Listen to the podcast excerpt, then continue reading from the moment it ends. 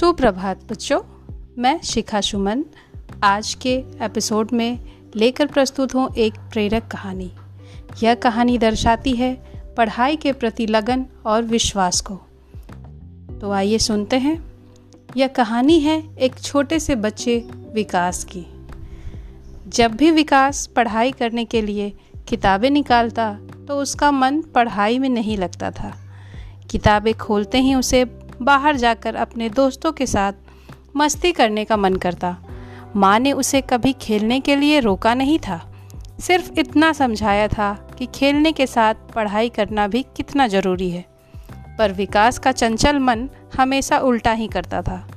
जब सभी साथी स्कूल से आकर थोड़ा सुस्ता कर पढ़ने के लिए बैठ जाते और शाम को खेलने निकलते, वहीं विकास स्कूल से आकर टीवी देखने बैठ जाता। और शाम होते ही खेलने निकल जाता। इसका नतीजा यह हुआ कि तिमाही परीक्षा में वह बड़ी मुश्किल से ही पास हो पाया। इतने कम नंबर देखकर माँ ने उसे खूब डांटा और पढ़ने पर ज़ोर देने को कहा। माँ के डर से वो पढ़ने तो बैठ जाता, मगर उसका चंचल मन पढ़ाई में उसका साथ न देता। फाइनल परीक्षा में कुछ दिन ही शेष थे। जब एक छोटी सी घटना ने विकास की सोच को बदल दिया। एक दिन शाम को उसकी माँ ने बताया कि धोबी अभी तक उसकी स्कूल यूनिफॉर्म लेकर नहीं आया था। और अगर नहीं आया तो वो अगले दिन स्कूल क्या पहन कर जाएगा? माँ ने यह भी बताया कि धोबी शायद बीमार हो। माँ ने उसे धोबी के घर जाकर अपनी यूनिफॉर्म लाने को कहा। धोबी का घर पास ही की एक बस्ती में था।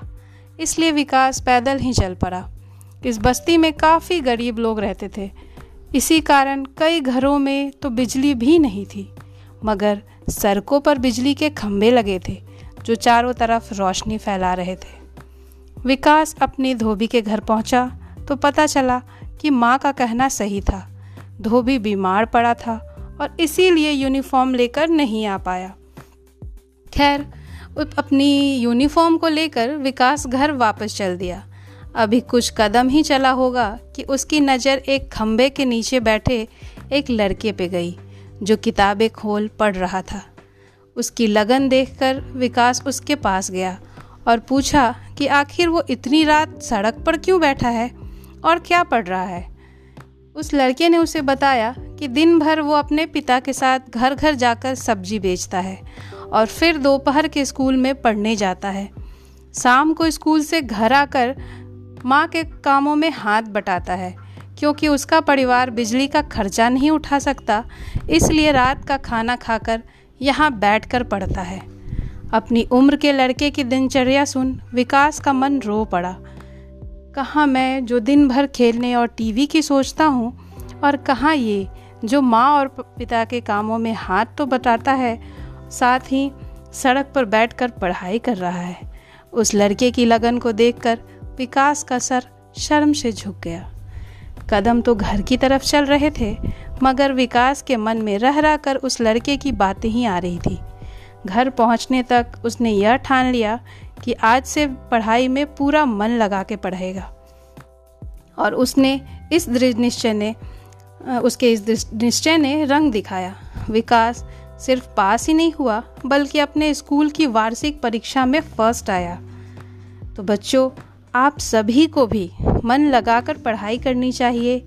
आप जहाँ हैं और आपको जैसी सुविधा मिल रही है, आप उसमें ही अच्छा करने की कोशिश करें। क्या पता आपको जो सुविधाएँ मिल रही हैं, वो किसी और को चाह कर भी नहीं मिल पा रही। अतः आप जहाँ हैं, जिस क्षेत्र में हैं अच्छा करें। विश्वास का अर्थ यह नहीं है कि हम जो चाहते हैं, वही ईश्वर करें। विश्वास का अर्थ यह है कि ईश्वर वही करेंगे जो हमारे लिए सही होगा। आशा है कि आपको ये कहानी पसंद आई होगी और आपको इससे प्रेरणा मिली होगी। धन्यवाद, आपका दिन मंगलमय हो।